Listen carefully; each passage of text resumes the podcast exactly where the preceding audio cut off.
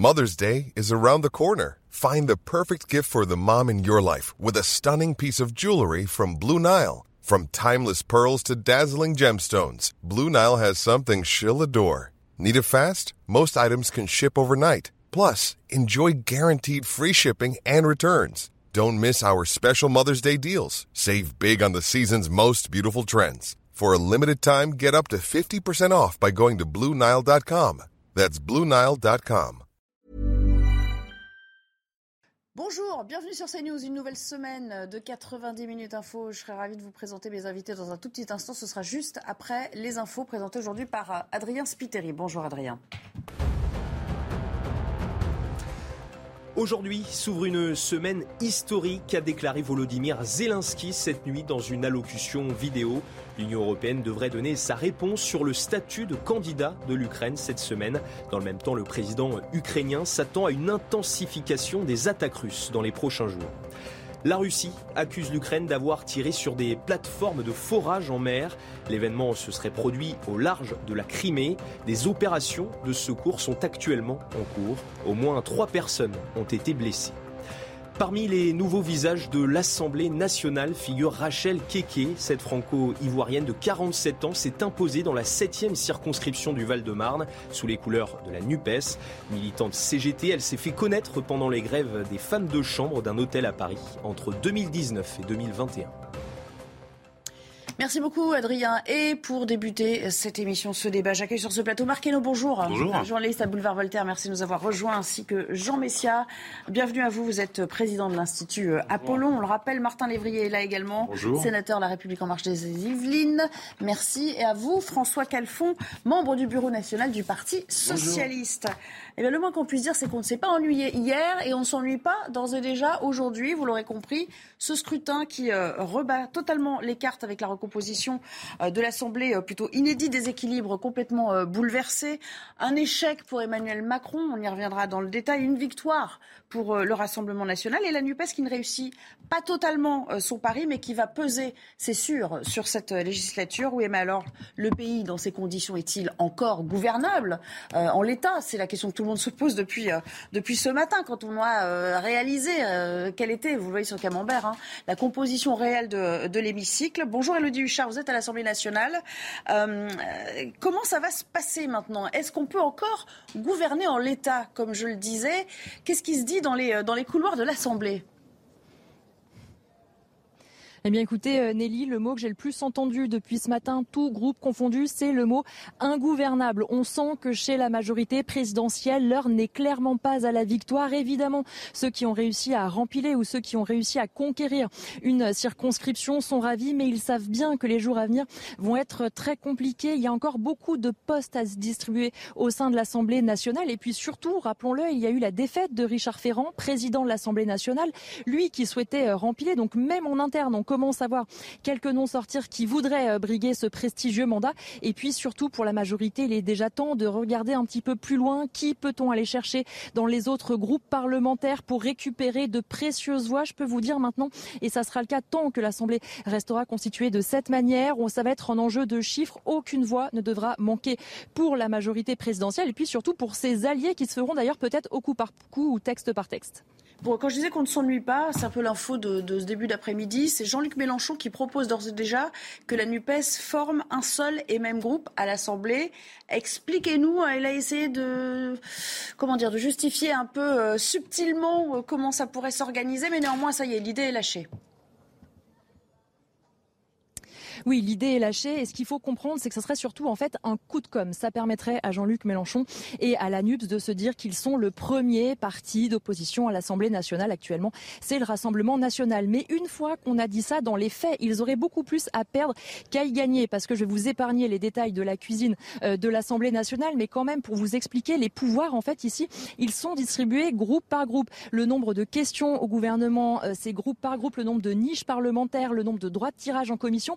Donc ce qu'il faut comprendre, c'est qu'en réunissant tous les groupes de l'Alliance de la NUPES, finalement dans le quotidien de l'Assemblée nationale, les députés seraient perdants. Et c'est pour ça notamment que Valérie Rabault, la socialiste, a dit non. On parlait tout à l'heure avec d'autres députés socialistes qui nous expliquaient on n'a absolument rien à y gagner. Jean-Luc Mélenchon nous a mis au pied du mur. On se retrouve tous obligés de dire non. Et je peux vous dire que dans les autres camps de la NUPES hors LFI, finalement ça tangue un petit peu. On avait envie que ce premier jour soit sous des meilleurs auspices et finalement on voit déjà les dissensions au sein de cette alliance. Merci beaucoup Elodie, on vous retrouvera tout au long de l'après-midi et de la soirée même, je n'en doute pas, sur cette antenne. François Calfon, je vais commencer avec vous. Alors c'est Valérie Rabault qui avait un peu ouvert le bal en disant tout le mal qu'elle pensait de ce seul et même groupe, mais entre-temps ça y est, les autres formations sans trop de surprise, que ce soit Europe Écologie Les Verts, le PS et allez, vous allez m'aider. Le PCF. Et le PCF, merci beaucoup.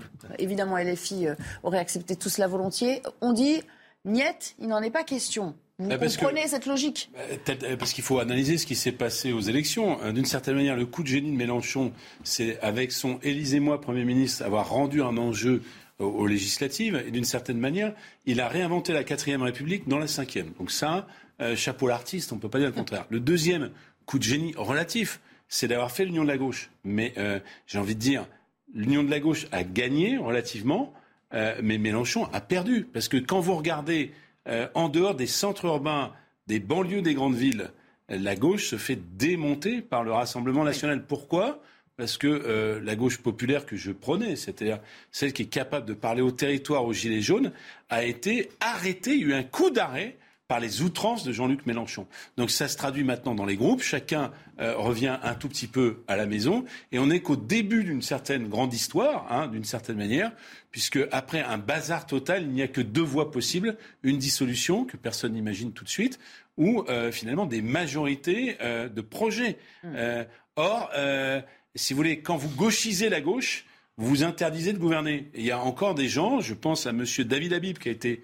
élu contre la NUPES, à Mme Rabault qui a été investie par la NUPES mais qui a fait sa propre campagne, qui n'ont pas lâché cette double tension, d'une part d'avoir nos convictions de gauche et d'autre part de proposer un chemin raisonnable aux Français. Cette coalition, de toute façon, il y a trop de dissensions et de divergences de vues, Marc Eynaud, pour réellement se dire que...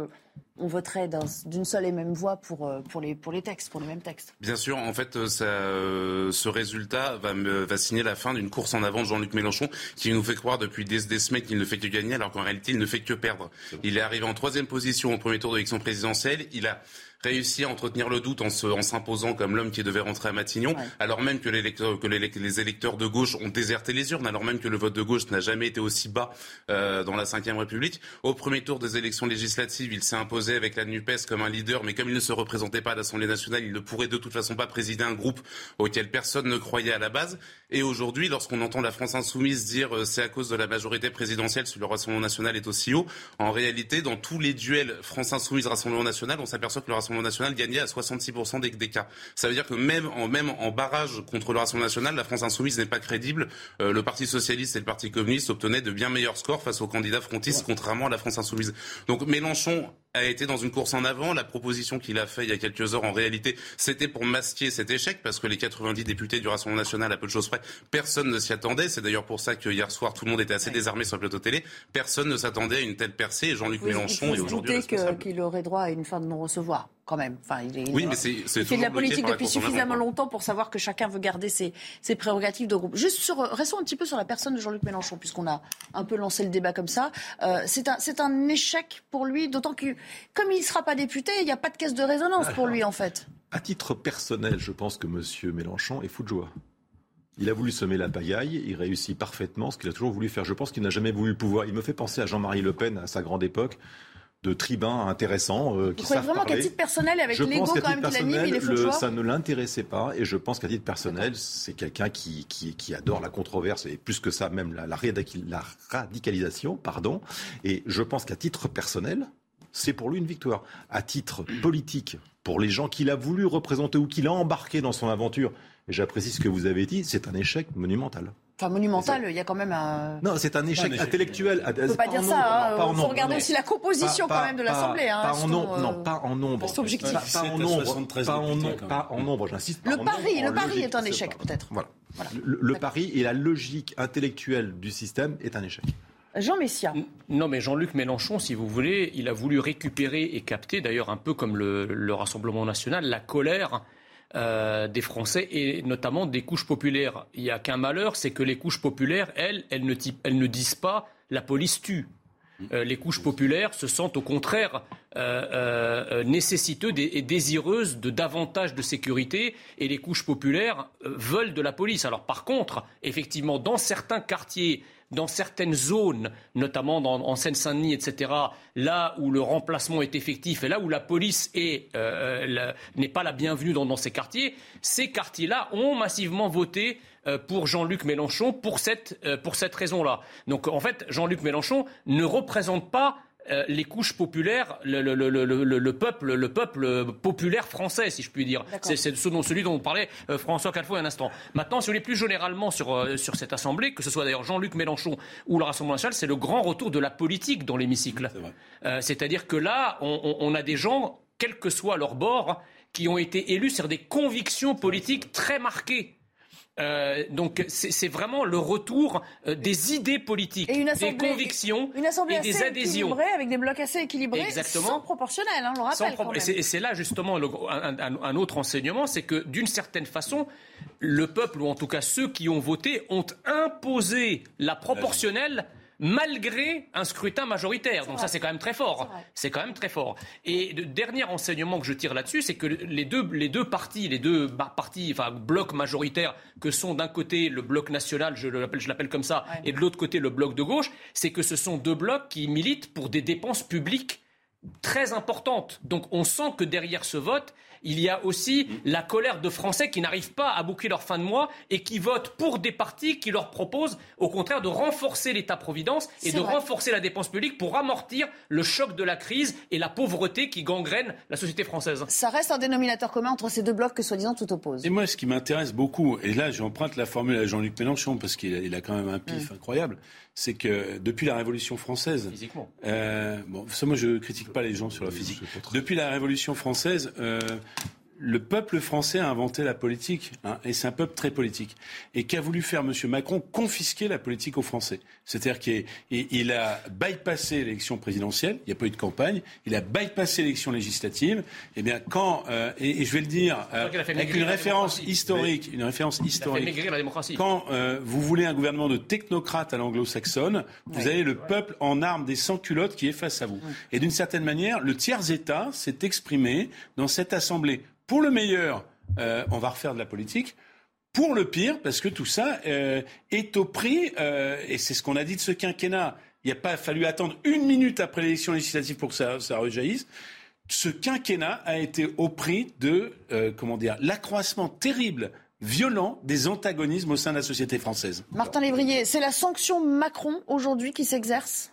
Je n'en sais rien. Je vous rappelle quand même que le parti victorieux, c'est Ensemble. 245 élus. Oui, mais enfin, c'est un échec. Vous avez noté que je ne vous ai jamais coupé la parole. D'accord, mais c'est sans commune mesure avec ce que vous avez connu.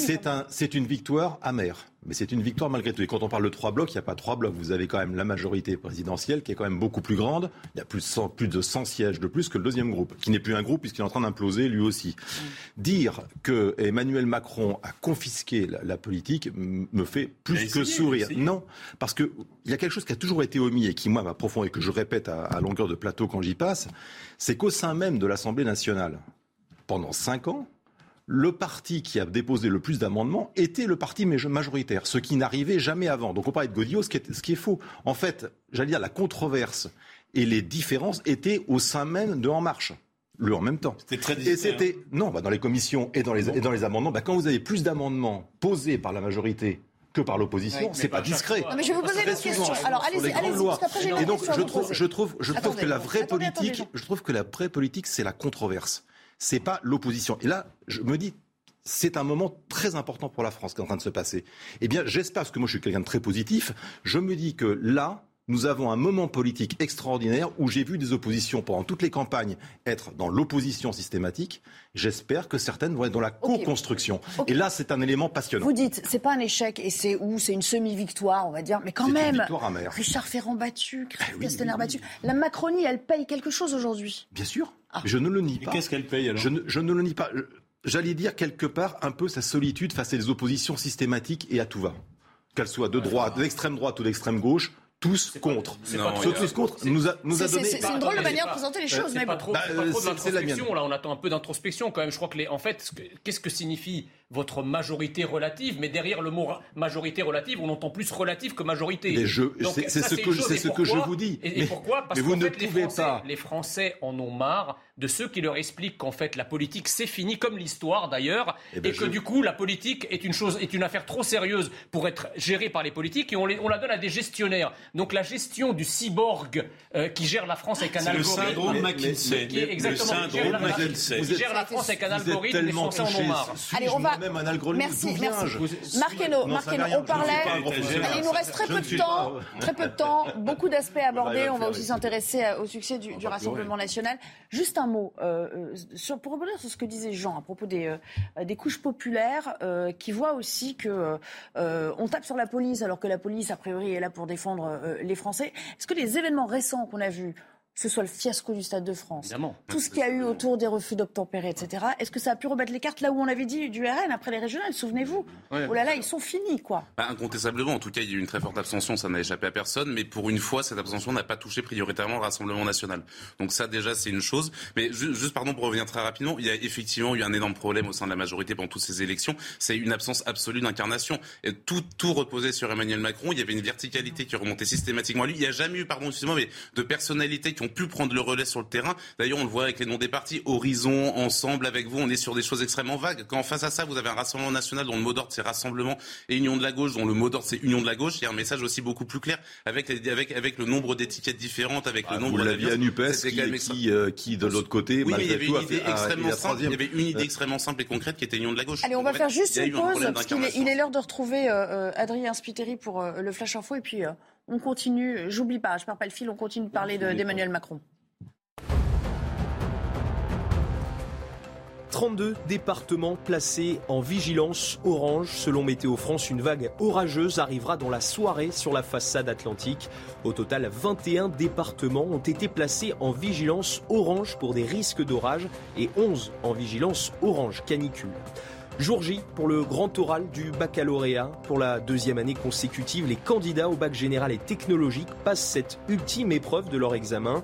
Une étape importante notée avec un coefficient 10 en filière générale et 14 en filière technologique. Et puis en Formule 1, Max Verstappen s'impose au Grand Prix du Canada. À Montréal, hier, le pilote néerlandais a remporté son 6e Grand Prix de la saison. Leader au classement général, le pilote Red Bull possède déjà 46 points d'avance sur son coéquipier Sergio Pérez. Merci beaucoup, Adrien. Nous étions en train de nous interroger sur ce plateau sur ce qui avait présidé au choix des Français dans ce scrutin, François Calfon. Oui, ce que je disais, c'est que nos amis, c'est normal, vous l'avez posé la question, est-ce qu'on a eu un effet de la police-tue dans l'électorat? Oui. Très clairement, oui. Et y compris entre le premier et le second tour, la NUPES était promise à 200 députés, on termine à 134, parce qu'à un moment donné, si vous faites une analyse fine des circonscriptions, ça a été un peu dit, quand vous avez un LFI pur jus, la police tue, il a eu en face de lui des électorats très composites qui l'ont fait battre, qui que ce soit au second tour. Et les socialistes, je le dis au passage, qui ont été des NUPES modérés, même si nous avons des divergences entre nous, ont un taux d'élection bien supérieur, puisqu'ils vont faire la moitié du groupe, alors qu'on l'avait laissé... Donc quasiment... il y a une déperdition chez elle. Alors par contre, ce qui est plus intéressant dans la question que vous posez, c'est d'une certaine manière, est-ce que la colère s'est exprimée et d'où vient ce vote, ce double vote NUPES très LFI d'un côté et le vote RN de l'autre? Moi, je pense que la mèche longue et la faute originelle de ce quinquennat, ce sont les gilets jaunes. Jamais on n'a vu un pouvoir... Parce que c'est ça la question qui a été posée. Utiliser des fonctionnaires de police à une autre tâche que leur tâche habituelle, c'est-à-dire sur une colère populaire qui ne s'est jamais vraiment résorbée. Alors il y a eu les astuces macronistes avec la complicité de certains médias, je ne parle pas de vous, qui ont été le grand débat, le grand enfumage, mais cette colère dans la profondeur du peuple, elle est restée. Elle est restée. Oui, c'était le grand enfumage. En fait, ce qui est très drôle dans la séquence électorale que nous venons de vivre, c'est que Emmanuel Macron, en fait, a voulu enjamber l'élection présidentielle. On se voit qu'il n'avait pas fait campagne. Et législative, d'ailleurs. Justement, il n'avait pas voulu faire campagne, il n'avait pas voulu descendre dans l'arène, il a joué les présidents occupés par les affaires du monde et les affaires de l'Europe. L'élection présidentielle, c'était une formalité qui ne l'intéressait a priori pas. Et pour les élections législatives, il a voulu faire la même chose. Ce qu'au demeurant, on peut d'ailleurs créditer Marine Le Pen de la même stratégie. C'est-à-dire qu'en fait, il n'y a pas vraiment eu de campagne, notamment sur la fin. Et pour les législatives, Marine Le Pen était aux abonnés absents. Dire, il s'est choisi un adversaire à la présidentielle. Madame Le Pen a un adversaire à la législative. Ça finit par être payant pour elle. Donc mais justement, pourquoi ça a fini par être payant pour elle? Précisément parce qu'il y a un réel qui est là. Il y a un électorat, il y a une colère, il y a des misères qui s'expriment, il y a des insécurités de tout ordre qui s'expriment. Et donc, vous avez beau ne pas faire campagne, il y a quand même une réalité qui pousse les gens à voter en fonction. C'est un succès par défaut. Allez, Martin Lévrier, parce que vous avez beaucoup d'adversité sur le plateau. Je ne peux pas laisser dire ça, parce que sur les législatives, il y a eu des débats. Excusez-moi, mais le problème... Laissez-moi finir. Le problème des législatives... c'est que c'est une élection nationale décentralisée en 577 points. C'est nouveau, ça ? Excusez-moi, ça n'a rien de nouveau. Mais alors... si vous alliez sur le terrain, si vous alliez dans les meetings... Moi, je vous donne l'exemple. J'avais 12 candidats sur les deux tours dans ma circonscription. 12 circonscriptions, 12 candidats. 10 victoires, d'ailleurs. C'est pas mal. Mais Martin Lévrier... Je finis. Oui. Et, je sais que vous aimez pas être coupé, mais enfin, c'est l'objet du débat aussi. 350 personnes. Martin Lévrier. Et des meetings de sujets et des débats. On ne peut pas... Les législatives qui suivent les présidentielles. Merci, Jean Messiha. Non, mais Jean Messiha, vraiment, là. Je suis désolé. Jean Messiha, s'il vous plaît, 2 secondes que je puisse... Législatives qui suivent la présidentielle, c'est normalement, quand on a élu un président, la confirmation. Une forme de confirmation, peut-être pas de quitus, mais quand même, dans toutes les mandatures qu'on a vues jusqu'à présent, ça a été une confirmation. Mais c'est pas la dislocation. Mais ce qui s'est passé, disloqué. À minima, il s'est passé quelque chose. Il s'est passé quelque chose dans l'esprit. Je ne le nie absolument pas. Quand je dis victoire amère, je ne nie absolument pas que nous espérions la majorité absolue, que nous ne l'avons pas, que nous avons perdu plus de 100 sièges. Bien sûr que je l'assume. Donc la nouvelle méthode, il va falloir la voir maintenant. Et je dis que maintenant, nous sommes à un tournant qui peut être très intéressant, parce que je suis quelqu'un de positif, je le redis, qu'on va être face à cette assemblée où il n'y a plus de majorité absolue, de voir si des groupes d'opposition, vont s'intéresser et vont faire qu'on va pouvoir voter des lois. Parce que le vrai sujet à l'Assemblée nationale, c'est pas le débat politique, bien sûr, c'est quand même de voter la loi. Alors justement, on va si ça va bloquer. Vous savez, il y a une motion de censure qui sera déposée le 5 juillet par la NUPES. Qui commence bien. Est-ce qu'elle a une chance de passer ? Bon, je vous rappelle quand même que dans l'histoire de la 5e, il y en a une centaine de motions de censure qui ont été déposées. Une seule était passée. Petit quiz. Est-ce que vous souvenez C'était Oui, ça avait conduit à la démission du gouvernement Pompidou, c'était en 81. Renouvelé immédiatement avec les mêmes membres. Alors, on imagine mal, Marc Eynaud, les oppositions se liguer pour obtenir les 289 voix. Non, ce qui est certain, c'est que tout le monde annonçait que les LR et UDI serviraient de pivot. Or, quand on regarde dans le détail qui a été élu chez les Républicains, va être très compliqué pour les macronistes. Parce que chez les Républicains ont été élus les jeunes. Déjà, la plupart des jeunes du premier mandat ont été réélus. C'est des gens qui ont toujours fait preuve d'une forte opposition à la politique d'Emmanuel Macron. Et les autres, et surtout le gros des trous vient aussi de la région Auvergne-Rhône-Alpes, qui est quand même le fief de Vautier, donc des députés vautiéristes, et on les imagine mal aussi faire un deal avec la Macronie. On a vu que l'annonce de Jean-François Copé hier soir, alors sans doute un petit peu trop tôt, est tombée lettre morte, et Christian Jacob a été extrêmement clair. Donc ce qui réduit encore plus les marges de manœuvre de la Macronie, et ça va être assez complexe à mon avis d'aller débaucher suffisamment, il y en aura certainement qui vont y aller, mais débaucher des députés les Républicains et UDI suffisamment nombreux pour avoir une majorité, ça me paraît. On va en reparler dès l'heure, mais enfin voilà. Juste pour préciser ce qui a été dit, il y a ces raisons-là, mais il y en a une autre évidente, c'est que chaque parlementaire qui rentre ce jour au Parlement, c'est que potentiellement il retourne devant les électeurs dans un an ou dans un an et demi. Si vous êtes député LR, que vous avez 90 députés RN à côté de vous, vous n'allez pas vous compromettre avec un macronisme en faiblesse pour vous retrouver battu un an plus tard par un député RN. Si les RN sont là, c'est parce que vous êtes effondrés, c'est parce que les LR sont... Vous voyez ce délicieux débat qui n'est que de la tambouille politique. C'est pas de notre faute. Non, il y a une élection. Il y a une chambre. Moi, j'espère que cette chambre va être capable de voter des lois. Plutôt que de faire de la tambouille. Quand on commence par une motion de censure... On verra, il y aura peut-être des alliances de... On est revenu à la 4e République. Mais Martin Lévrier, il y aura peut-être des alliances de fortune en fonction des textes. C'est ça aussi la démocratie. Mais je l'espère. C'est ce que je suis en train de vous dire. Non mais... Monsieur le sénateur, en 2017, Emmanuel Macron avait été élu en transformant les oppositions en champs de ruines. D'accord ? Il avait une Assemblée nationale complètement acquise. D'accord ? Aujourd'hui, en 2022, le champ de ruines est devenu un champ de mines. Parce que c'est ça qui vous attend, en fait, pour la prochaine Assemblée. Pas nous, ce sont les Français et les lois. C'est d'autant plus... Sortez de ce cadre. Non, mais vous ne voulez pas qu'on vous interrompe, ne m'interrompez pas. Voilà. Vous dites, effectivement, pourquoi je dis champ de mine ? Parce que vous avez passé votre temps à criminaliser les oppositions, en les traitant d'un côté d'extrême droite, de l'autre côté d'extrême gauche, de tout et de n'importe quoi, d'anti-républicanisme. Le RN a été diabolisé, criminalisé, en disant « c'est un parti anti-républicain », force est de constater qu'aujourd'hui, la Chambre, donc la composition de la Chambre, a fait rentrer des partis que vous avez criminalisés et avec lesquels, ne vous en déplaise, il va falloir apprendre à travailler. Si je vous dis ça, 20 la politique secondes, dans une démocratie. Vous faites 20 secondes parce qu'on ne va pas continuer ce ping-pong éternellement. Je vous renvoie au travail du Sénat où la majorité n'était pas la REM, on était que 23, 24, et pourtant... 70% à peu près des textes proposés sont passés en CMP et on a trouvé un accord. Donc non, on n'a abusé personne. Merci Jean Messiha. On va interrompre cette première partie. On revient CMP. Évidemment pour continuer à parler politique. On s'interrogera sur le sort d'Elisabeth Borne. Ces jours sont-ils comptés ? On revient dans quelques minutes pour la deuxième partie du débat. Tout à l'heure. 16h sur l'antenne de CNews et le journal. C'est l'heure du JT avec cette question. Y aura-t-il un seul groupe NUPES à l'Assemblée ? Rien n'est moins sûr. C'était le souhait émis il y a quelques heures à peine par Jean-Luc Mélenchon, mais ça s'annonce plutôt mal parti. Élodie Huchard, vous êtes à l'Assemblée nationale. Toutes les formations, hormis LFI évidemment, qui composent cette alliance, ont d'ores et déjà opposé une fin de non-recevoir à Jean-Luc Mélenchon.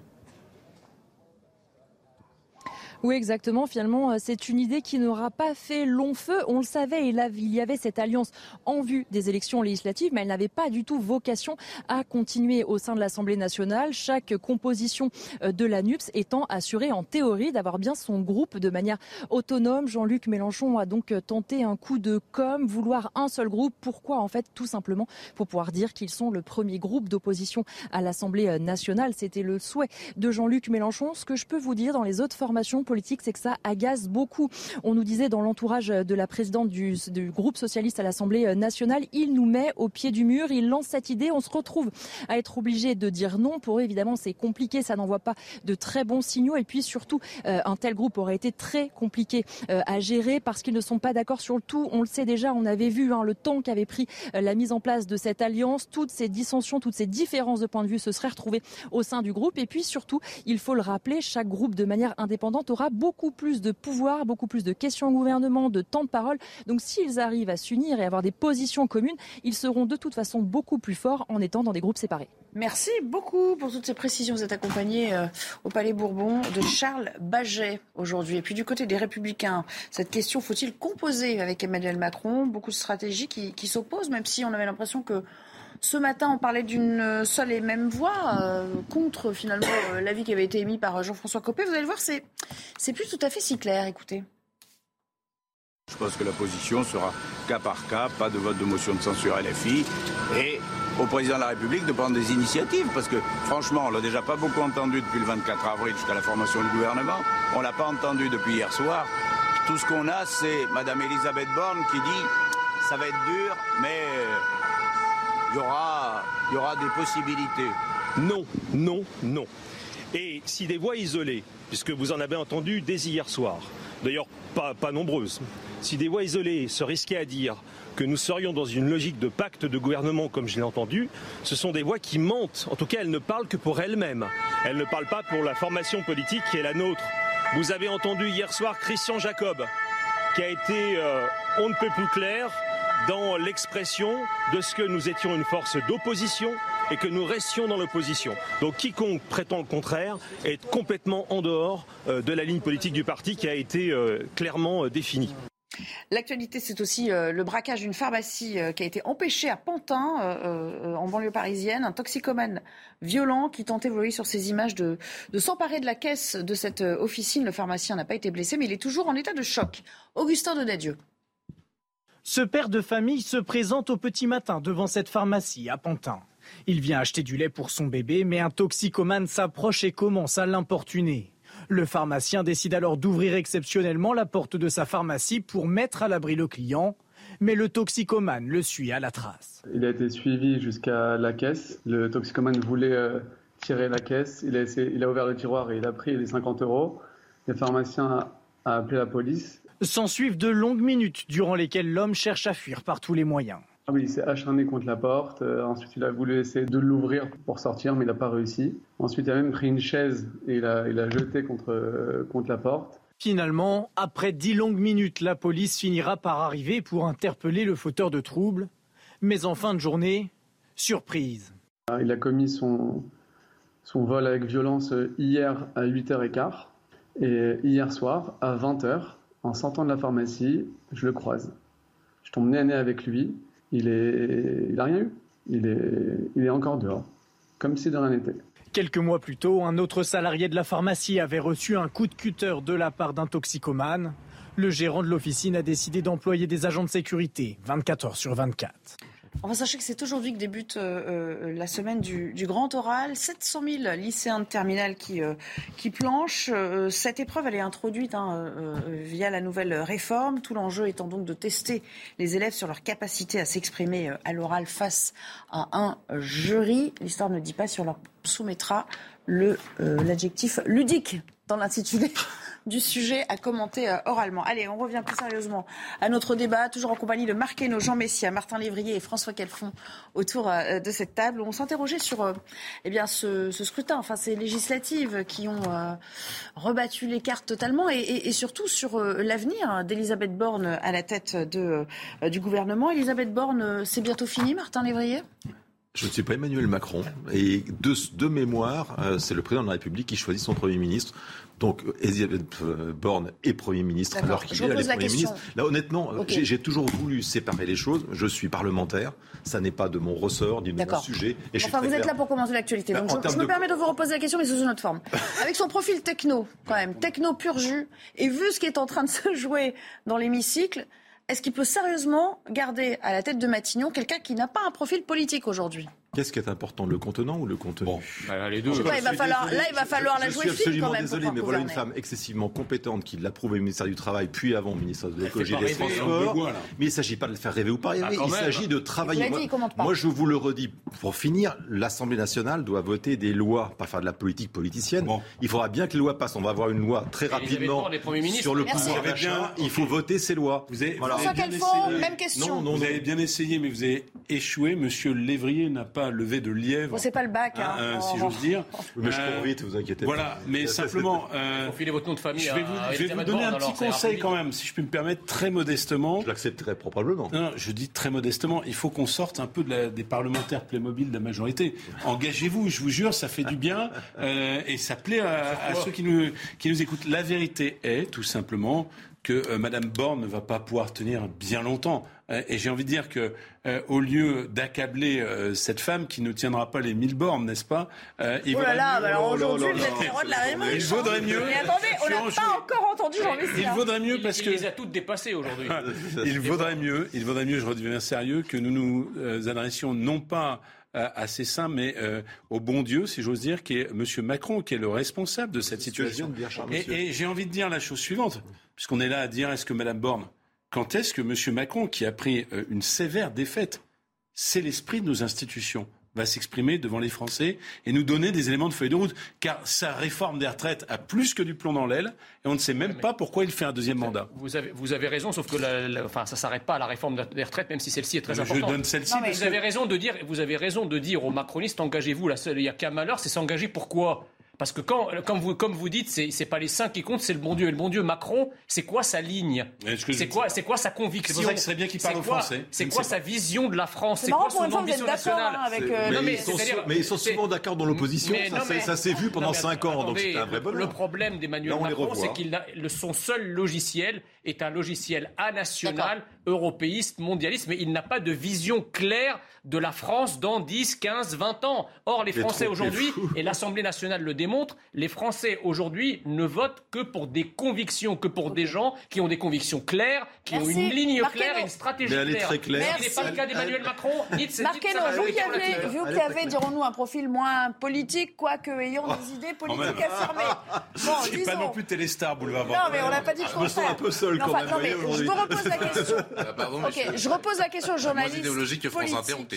Ça, c'est vrai. Je repose la question aux journalistes politiques et politisés que vous êtes, quand même, Elisabeth Borne, en deux temps. Elisabeth Borne, et le remaniement à suivre sans doute, et parce qu'il y a quand même un certain nombre de ministres, ça ne vous a pas échappé, qui perdent leurs Marocains puisqu'ils ne sont pas élus ou réélus. Et l'autre question, c'était en deux volets, j'ai déjà oublié. Ah voilà, est-ce qu'on va vers une dissolution à un moment donné ? Mais alors j'ai pas l'expérience politique des personnes autour de ce bureau, donc ma mémoire ne va pas aussi loin. Néanmoins, il me semble que lorsqu'on a une majorité qui n'est pas absolue, qu'on a une majorité qui est relative et qu'on doit convaincre, il faut avoir une personnalité à la tête du gouvernement qui a un charisme, qui a une vision et qui puisse justement incarner une parole qui visiblement a eu du mal à prendre. Ça tombe bien, on l'a.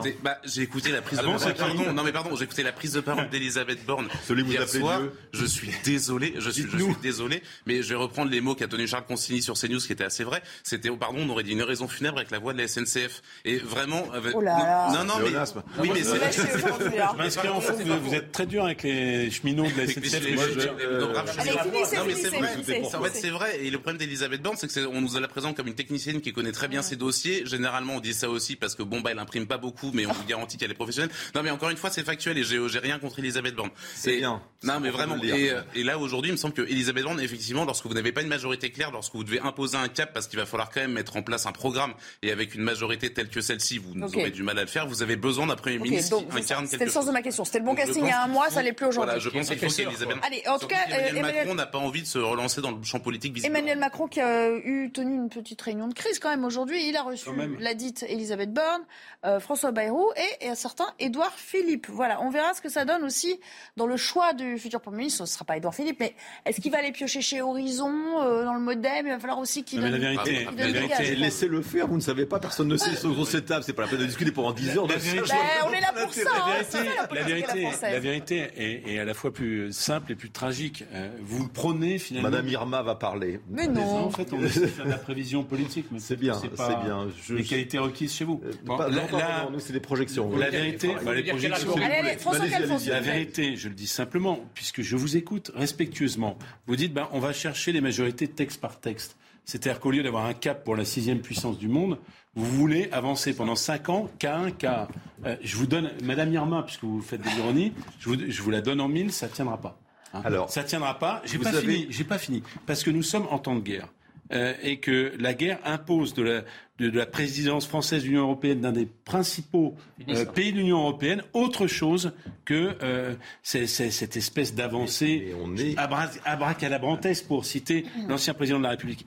Soit le président de la République prend la mesure et crée, face aux dangers, ce sera plutôt en septembre, qui sont les nôtres, un gouvernement d'union nationale sur le cadre d'une feuille de route décidée avec les grandes formations politiques, soit nous retournerons vers les électeurs. Mais c'est aussi simple que ça. Les deux sont possibles. Mais d'accord, mais quant à votre avancée K1, K1, les petites réunions avec les sous-composantes d'un groupe qui est dans une majorité très relative, tout ça nous conduit gentiment dans le mur. Mais ce qui est tragique, c'est qu'on a l'hyperinflation et la guerre à nos portes. Les Français méritent mieux que ce replâtrage. Vous avez 3 opposants plus ou moins sur ce plateau, donc on ne va pas à chaque fois vous faire réagir, à chaque fois que quelqu'un dit quelque chose qui ne vous plaît pas. Non, parce que sinon vous avez un temps de parole qui est plus conséquent que les autres. On peut appliquer la proportionnelle sur le plateau si vous voulez, mais bon là... ça va être les autres, mais bon. Non mais plus sérieusement, là on voit bien qu'on ne s'ennuie pas autour de cette table, on ne s'ennuie pas et on ne s'ennuiera pas dans les jours prochains à l'Ipsic, mais quand même, on n'est pas là pour rigoler. Non. Les Français, ils ont exprimé, vous le disiez tout à l'heure, une colère. Il y en a qui mangent mal, ou pas. Ils remplissent leur plein et ils sont à sec, sans mauvais jeu de mots, au 15 du mois, avant même que le salaire tombe. Donc là, il y a un vrai problème à résoudre et il ne va pas falloir rigoler trop longtemps non plus dans l'hémicycle, Jean Messiha. Voilà. Justement, je crois que le pouvoir d'achat a quand même été la thématique qui a été imposée pendant l'élection présidentielle. Bizarrement, on en a parlé un peu moins une fois l'élection présidentielle passée, puisque là, la problématique à la fois sécuritaire, migratoire, identitaire est revenue au galop, avec notamment les histoires du Stade de France, mais pas que, puisque chaque jour amène son lot de faits qui viennent justement mettre au premier plan cette préoccupation. Mais le pouvoir d'achat reste une préoccupation majeure, peut-être pas prioritaire, mais majeure. Et ça tombe bien parce que justement, il y a 2 composantes, je dirais, politiques qui ont fait du pouvoir d'achat leur cheval de bataille au cours de la présidentielle. C'est le Rassemblement National, puisque Marine Le Pen a quand même fait une campagne très majoritairement axé là-dessus, et évidemment la NUPES, la France Insoumise, etc., qui a évidemment un programme, qui avait un programme économique assez dispendieux, mais sur lequel le pouvoir d'achat était quand même très présent. Donc on va voir. Alors après, au milieu, je pense que la majorité présidentielle, la majorité relative, du coup, va bloquer des cas de fer. Elle qui pourtant a tout fait pendant ces années avec le quoi qu'il en coûte, etc., pour ouvrir les robinets de la dépense publique. Là, elle était en train de le refermer, même s'il y a des cadeaux fiscaux qui sont en préparation. Mais je pense que le pouvoir d'achat va être au cœur de la préoccupation. Ouais. Et là, pour le coup, c'est une sorte de fil d'Ariane de ce qui pourrait éventuellement mettre d'accord un certain nombre de Alors, le pouvoir d'achat est surtout, enfin, le nœud le plus épineux, ce sera la réforme des retraites, Marc Eynaud. Parce que là, on est face à deux... Non, mais il y a quand même deux blocs maintenant qui sont assez conséquents dans cet hémicycle, qui sont tous les deux opposés à la retraite à 65 ans quand même. Donc là, ça va un peu crisser dans les coins. Hein. Oui, enfin, à mon avis, ça fait partie. C'est la réforme emblématique qui a été portée pendant la campagne présidentielle, la campagne législative par Emmanuel Macron et ses partisans. Et force est de constater que mathématiquement, ça va être très compliqué à faire passer. Ils vont peut-être réussir à réformer les retraites, mais en tout cas, il va falloir mener des négociations extrêmement âpres, extrêmement dures. Il va falloir lâcher du lait sur énormément de choses. Et je pense que la réforme des retraites telle qu'elle est imaginée en ce moment, telle qu'elle a été imaginée la veille du second tour des élections législatives, n'est aujourd'hui plus applicable à mon sens. Et juste pour finir sur ce qui préoccupe les Français, le fait qu'il y ait 90 députés Rassemblement National à l'Assemblée, c'est aussi parce qu'il y a un problème majeur qui est aussi l'insécurité. Si l'insécurité n'avait pas été aussi prégnante dans la vie quotidienne des Français, si le seul problème qui les préoccupait c'était le pouvoir d'achat, on l'a déjà un peu dit. Voilà, il y aurait pas. Allez, on va s'interrompre 2 secondes pour retrouver. Vous allez parler, Yves. Je vous vois qu'il il vous reste 10 minutes. Mickaël Dorian pour le Flash. La Russie accuse l'Ukraine d'avoir tiré en mer sur des plateformes de forage. L'événement se serait produit au large de la Crimée. Des opérations de secours sont en cours. Au moins 5 personnes ont été blessées. 21 au total ont dû être évacuées. L'Autriche va réactiver une centrale à charbon, une décision qui intervient face à la baisse de livraison de gaz russe. L'objectif est qu'elle puisse produire de l'électricité en cas d'urgence. L'Allemagne a également annoncé des mesures d'urgence avec la possibilité d'utiliser des centrales à charbon dites de réserve. Et puis en patinage artistique, Gabriela Papadakis et Guillaume Cizeron vont faire une pause d'1 an. Les champions olympiques français de danse sur glace ne ferment donc pas la porte à une reprise de la compétition l'année prochaine. Les 2 patineurs manqueront notamment les mondiaux 2023 de Saitama au Japon. Ils consacreront la prochaine saison à des tournées et des spectacles.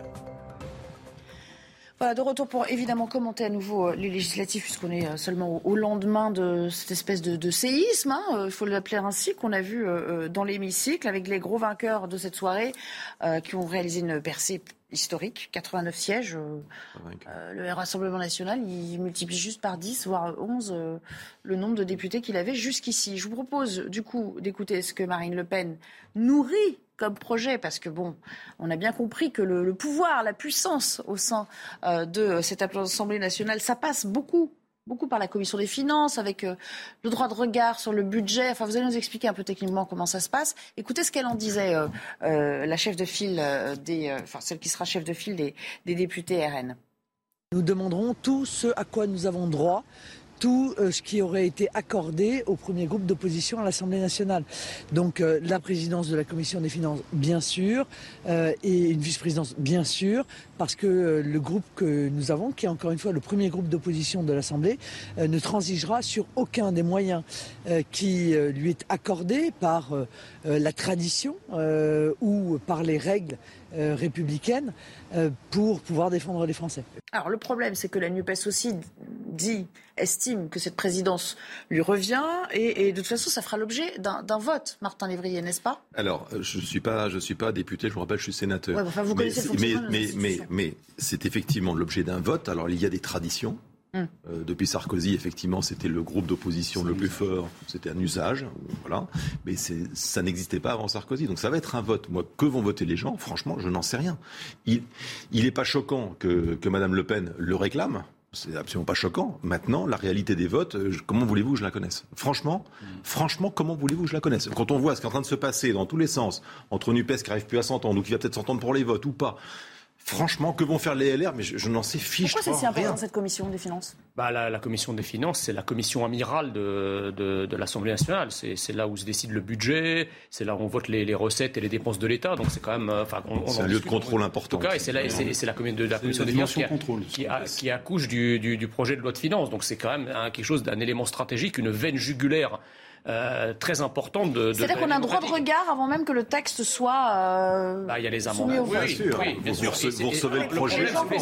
Marine Le Pen a parfaitement raison de le réclamer. C'est de facto le premier groupe, parce que la NUPES, encore une fois, c'est un agrégat. Mais c'est pour ça qu'il voulait un groupe, Jean-Luc Mélenchon. Oui, mais justement, on ne sait pas s'il va y arriver. Alors s'il y arrive, la question se posera différemment. Maintenant, si vous voulez, les électeurs ont eu parfaitement raison de faire confiance au Rassemblement National et d'envoyer, parce que ça représente quand même la démocratie du pays, le pluralisme de la France. Après, il faut que le Rassemblement national fasse ses preuves, parce que je rappelle quand même que la commission des finances est une commission extrêmement technique, qui nécessite quand même beaucoup de doigté, beaucoup de compétences financières, budgétaires, de mécanique administrative, de mécanique parlementaire.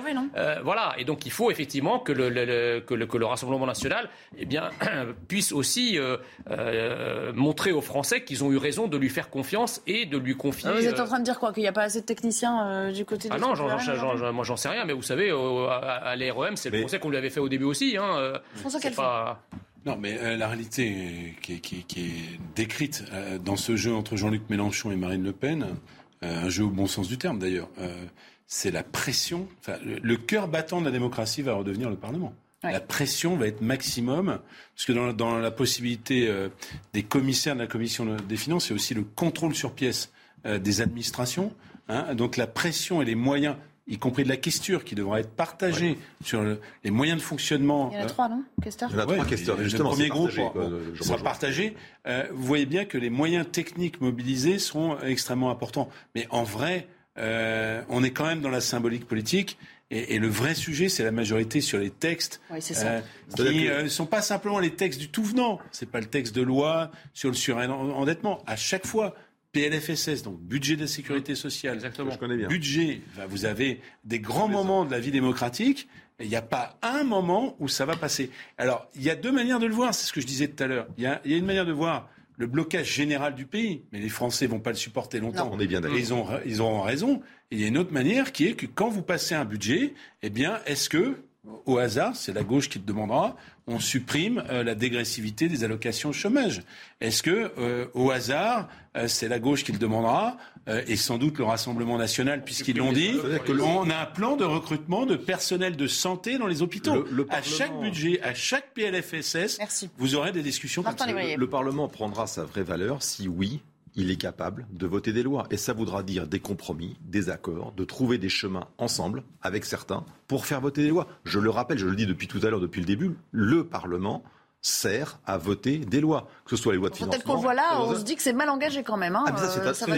Les Français ont choisi. Les Français ont choisi cette chambre. Et je vous dis que nous, d'un autre côté, le Parlement, c'est-à-dire Assemblée nationale plus Sénat, pendant 5 ans, le Sénat était dans l'opposition par rapport à Emmanuel Macron. Ça n'a pas empêché de faire passer 70% des voix communes. Aux limites de nos institutions telles qu'on les pratique aujourd'hui. Oui, mais c'est un lieu, c'est peut-être le moment où il va sortir quelque chose de très positif. Marc Eynaud, qu'on n'a pas entendu.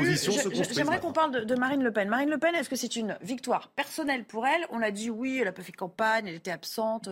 Au fond, est-ce qu'il y avait une stratégie derrière ou est-ce qu'elle a juste, comme disait un peu Jean Messiha, engrangé, capitalisé sur une colère latente qui était là et qui ne demandait qu'à s'exprimer? Et puis, je voulais vous soumettre aussi ce tweet d'Éric Zemmour qui dit, regardez, finalement, si on nous avait fait confiance, entre guillemets, du côté du RN et qu'on avait voulu former cette fameuse union des droites, Alors, je vous lis la manière dont il l'a formulée. Le score effroyablement haut de la NUPES aurait pu être évité si la droite s'était unie. Malgré la forte poussée du RN, la première force d'opposition est islamo-gauchiste. Avec une union, elle aurait été patriote. Il a raison de dire ça ou il devrait prendre un peu de champ en ce moment-là ? Alors, dans une élection, les voix les voix, ça ne s'additionne pas en réalité, donc je sais pas. Écoutez, j'ai pas tous les détails des résultats, donc je peux pas avaliser ou pas d'un point de vue comptable ce que vient de dire Éric Zemmour. Peut-être après tout, peut-être que dans le Sud, ça aurait pu permettre 1 ou 2 députés supplémentaires. Et encore, j'en suis pas convaincu. Pour revenir juste sur Marine Le Pen, Marine Le Pen depuis le début, elle est en tandem avec Jordan Bardella. On voit bien qu'elle est en train de s'effacer au fur et à mesure pour laisser potentiellement Jordan Bardella reprendre la présidence du parti. Elle est en train de se concentrer sur la création d'un groupe. Et ce qu'avait dit Jean Messiha tout à l'heure est vrai. L'enjeu va être énorme. Puisque puisque c'est facile d'être assez sous les radars lorsqu'on a 4-5 députés non inscrits, donc on a peu de poids. Là, avec un groupe de 90 députés, il va falloir peser, il va falloir être compétent, il va falloir être professionnel, il va falloir déjouer tous les procès qu'on lui fait depuis des années, et surtout, il va falloir réussir à créer un groupe d'union, et ce qui va pas être évident, puisque pour l'instant, les deux députés non inscrits de droite de sa sensibilité qui auraient pu la rallier, c'est-à-dire Emmanuel Ménard ou Nicolas Dupont-Aignan, ont décrété qu'ils continueraient de siéger non inscrits. Revigorée qu'elle est là, elle va vouloir y aller en 2027. Si elle le fait pas en 2027... Je pense que c'est pas impossible. Et je pense aussi que le succès du Rassemblement National dans ces législatives doit beaucoup à Jordan Bardella. Parce qu'en fait, si Marine Le Pen a été un peu effacée et n'a pas véritablement fait campagne, Jordan Bardella, lui, il a écumé les plateaux, il s'est beaucoup déplacé et il a véritablement fait campagne. Il a systématiquement appelé à voter RN sur tous les plateaux et de manière convaincue, passionnée, etc. Et donc, une grande partie de cette victoire est attribuable à l'activisme, on va dire, médiatique et sur le terrain. Mais il vous a pas échappé que ça commence déjà un peu aussi à s'échauffer en interne avec la concurrence de l'Ouliadio. Justement, là, c'est vraiment l'épreuve de vérité pour le Rassemblement national. C'est-à-dire que pendant des années, on a dit ils n'ont pas de compétences, ils ne savent pas y faire, etc. Là, ça va être l'heure de vérité et le Rassemblement national doit faire ses preuves. Juste une dernière, je vais juste me poser une question. Rapidement, parce qu'il nous reste une minute. Le sénateur Emmanuel Macron est rentré de Roumanie, finalement, ou pas, après cette... C'était pour dire ça. Alors, allez, François Calfon. Et on finit avec vous. Ce qui est important, c'est par rapport au tweet de M. Zemmour. En réalité, moi, je ne crois pas, là, je me fais commentateur, que l'union des droites aurait profité, des droites nationales, aurait profité à Marine Le Pen. Bien au contraire. Je pense que, et je n'aurais pas été capable de le dire avant, être sous les radars, ça lui a permis de continuer la dédiabolisation qui a été confirmée par le fait tout à fait scandaleux. Et quand on voit les matrices de report des différents camps, que finalement le macronisme est décidé de dire il y a un front républicain contre la gauche, ce qui rendait inopérant le front républicain contre l'extrême droite. Et donc il y avait une stratégie. Et puis vous pouvez rajouter. Et j'ajoute quand même que dans les 5 ans de macronisme, je me souviendrai toujours sidéré de l'opportunisme de M. Darmanin, qui un jour a repris sur un plateau de télévision Mme Le Pen de façon ironique en disant « On est beaucoup plus dur que vous ». Sur l'immigration et la lutte contre l'islamisme. Il a, en quelque sorte, c'est la question de l'hégémonie culturelle, il a validé l'hégémonie politique de Marine Le Pen. Et on n'a plus le temps de lui répondre, mais merci beaucoup à tous les cas d'avoir joué le jeu. Dans quelques minutes, on accueille 2 nouveaux invités pour parler de ce que feront les LR dans l'hémicycle. Les LR qui vont peut-être assister à leur, sans jeu de mots, renaissance à eux. À tout à l'heure. Dans un instant, la reprise du débat avec 2 nouveaux invités sur ce plateau de 90 minutes info, juste après le flash info de Michael Dorian. Pas de groupe unique pour la NUPES à l'Assemblée nationale. Le Parti Socialiste, Europe Écologie Les Verts et le Parti Communiste ont déclaré aujourd'hui qu'ils refusaient la proposition de Jean-Luc Mélenchon de former un groupe unique, estimant que l'accord de coalition signé début mai prévoyait des groupes distincts. L'Ukraine annonce avoir perdu le contrôle de Metolkine. Ce village de 1000 habitants se situe dans l'est du pays, à la périphérie de Svierodonetsk. Depuis plusieurs semaines, les forces russes tentent de prendre le contrôle de cette ville stratégique du Donbass, où l'évacuation des civils n'est plus possible depuis que le dernier pont la reliant à la ville voisine de Lysychansk a été détruit.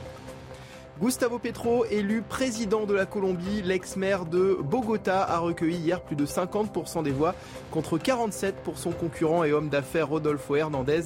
Le nouveau président a déclaré après sa victoire vouloir changer le pays. Gustavo Petro devient ainsi le premier président de gauche de l'histoire de la Colombie. Merci. Et pour cette dernière partie de l'émission, j'accueille sur ce plateau François Passery, président du groupe La République En Marche au Sénat. Bonjour, bienvenue. Bonjour. Ainsi que Julien Aubert, ancien député de Vaucluse, membre du bureau politique des Républicains. Alors justement, ça tombe bien, il y a eu ce conseil stratégique dans votre famille politique. On le rappelle, vous avez 64 députés, vous disposez maintenant de 64 députés dans cet hémicycle. Vous vous voyez en force décisive pour orienter maintenant les choix et la teneur des débats. Mais il y a une question qui se pose depuis hier soir déjà. Est-ce qu'il faut faire alliance avec Emmanuel Macron, enfin avec ceux qui ont rejoint la majorité présidentielle? On croyait Christian Jacob assez clair sur la question hier. Il avait fermé la porte, alors que Jean-François Copé, lui, disait pourquoi pas, il va peut-être falloir composer, etc. Et on se disait, le conseil stratégique, il va être clair. Non, à la sortie, c'était pas du tout clair. Écoutez. Je pense que la position sera cas par cas, pas de vote de motion de censure LFI. Et au président de la République de prendre des initiatives, parce que franchement, on l'a déjà pas beaucoup entendu depuis le 24 avril jusqu'à la formation du gouvernement, on l'a pas entendu depuis hier soir. Tout ce qu'on a, c'est Madame Elisabeth Borne qui dit « ça va être dur, mais il y aura des possibilités ». Non, non, non. Et si des voix isolées, puisque vous en avez entendu dès hier soir, d'ailleurs pas nombreuses, si des voix isolées se risquaient à dire que nous serions dans une logique de pacte de gouvernement, comme je l'ai entendu, ce sont des voix qui mentent. En tout cas, elles ne parlent que pour elles-mêmes. Elles ne parlent pas pour la formation politique qui est la nôtre. Vous avez entendu hier soir Christian Jacob, qui a été on ne peut plus clair dans l'expression de ce que nous étions une force d'opposition et que nous restions dans l'opposition. Donc quiconque prétend le contraire est complètement en dehors de la ligne politique du parti qui a été clairement définie. Bon, Julien Aubert, vous y étiez vous aussi? Oui. Alors, vous êtes de quelle école? Mais en fait, j'ai bien fait de venir parce que je vais vous clarifier le mystère. Ah. En fait, ils disent la même chose. Nous n'allons pas participer à une coalition, nous sommes un parti d'opposition. En revanche, de la même manière que sous le précédent mandat, il va y avoir des textes et en fonction de je dirais, notre ligne idéologique, nous serons amenés évidemment à voter des parties qui pourraient être communes ou convergentes. Donc vous avez une variable d'ajustement entre les différentes Pas du tout, on va faire je pense, le travail d'un travail parlementaire. Il y a des gens qui se font élire au Parlement en disant « moi, quoi que ce soit vous proposiez, je voterai contre ». Enfin, si j'étais parlementaire et demain on proposait une réduction de l'immigration, pourquoi est-ce que vous voudriez j'irais voter contre? On a entendu quelques termes intéressants, certains qui disaient dans votre famille, hein, on ne sera pas les supplétifs de la majorité, je crois que c'est Agnès Séverine qui parlait de boussole, même d'aiguillon, ça vous va comme terme? Écoutez, je ne sais pas si j'aurais utilisé ces mots. C'est fort comme terme. Moi, je crois qu'il faut simplifier la chose. Vous avez un président de la République qui a perdu les élections législatives. Il n'a pas de majorité. Ce n'est pas à nous de réparer, le mandat d'Emmanuel Macron. C'est à lui, effectivement, de prendre des initiatives, d'essayer de voir dans quelle mesure il peut avoir une majorité texte par texte ou pour soutenir un gouvernement, et d'en tirer les conclusions institutionnelles s'il estime que c'est au-dessus de ses forces. Voilà. Mais c'est pas à nous, si vous voulez, alors que nous avons... On a fait un pacte avec aussi nos adhérents, et on a fait un pacte aussi avec nos électeurs. On leur a dit, votez pour les Républicains, car nous serons une opposition. Ouais. Imaginez si le lendemain matin, ils se réveillent et nous sommes la majorité. Okay. Il y a quand même tromperie sur la marchandise. François Patriat, comment vous allez faire pour les ramener à vous et les convaincre? Ça peut être chose simple, je crois, mais vous allez en avoir besoin. Il ne faut pas prendre les choses de façon... Non, mais avec une majorité relative, vous avez besoin. Mais je vous réponds. Ouais. Il faut prendre les choses dans l'esprit de la Constitution et dans l'intérêt des Français. Si le chef de l'État, que j'entends critiquer de toutes parts, sans arrêt, tirer dessus tout le temps, depuis 6 ans, 7 ans même, depuis que je suis avec lui, toujours j'entends contre Macron, si effectivement le chef de l'État, qui se dit progressiste, contre aujourd'hui une opposition, je ne parle pas des Républicains en l'occurrence, hein, populiste, je ne parle pas des Républicains. Si demain, je pense, il souhaite mettre en place ce programme. Pour ce faire, il va proposer les textes de loi. Le premier étant le pouvoir d'achat. Et on va voir sur ce texte. Moi, je ne crois pas effectivement qu'il y ait un accord de gouvernement. Je ne le crois pas. Parce que d'abord, c'est pas dans la nature des choses. Et qu'ensuite, les Républicains, j'ai bien compris, ils ont quelques arrière-pensées malgré tout, du futur et qu'un accord de gouvernement ne permettrait pas de recommencer. Ouais. Donc, je crois que effectivement, il faut respecter la Constitution. Nous sommes une majorité relative, très relative, je vous le concède effectivement. Et pour faire avancer les textes, eh bien, on verra qui aujourd'hui, au cours de textes porteurs, hein, que sont ceux aujourd'hui des énergies renouvelables, de l'urgence sanitaire, du pouvoir d'achat et d'autres à venir, y compris les retraites dans le futur, seront capables de travailler avec nous. Sur la réforme des retraites, vous serez un allié de choix, j'imagine. Oui, et il en aura besoin, la position des Républicains est évidemment qu'il faut réformer les retraites. Après, la question, vous savez, c'est le diable est dans les détails. Comment ? De telle manière à ce que cette réforme soit juste, que ceux qui ont débuté très jeunes ou qui ont eu des carrières pénibles ne soient pas défavorisés par cette réforme.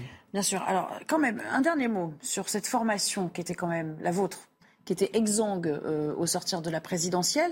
Est-ce que d'une certaine manière, je ne dis pas que vous allez être faiseur de roi, le terme est un peu fort, mais enfin, d'une certaine manière, vous allez pouvoir à nouveau peser de plein pied. Et il y a déjà une forme de renaissance qui s'amorce pour vous en ce moment. Ah, vous savez, renaissance est un mot que je laisse aux autres. Bon, d'accord. Je ne crois pas qu'il faille, si vous voulez, moi je n'aime pas ces espèces d'effets de manche médiatiques où finalement, du jour au lendemain, vous étiez mort, maintenant on est vivant. c'est quand même une claque pour les Républicains. Nous résistons parce que nous avons un ancrage. Moi-même, j'ai perdu mon mandat dans ces élections. Donc, si vous voulez, je ne vis pas ceci comme étant une renaissance. En tout cas, pour moi, elle n'est pas encore de... Non, mais on reparle de vous. Mais si vous voulez, il ne faut pas, si vous voulez... C'est une position aussi très compliquée parce que nous avons une partie de nos électeurs qui ont voté pour nous parce que nous sommes un parti de gouvernement.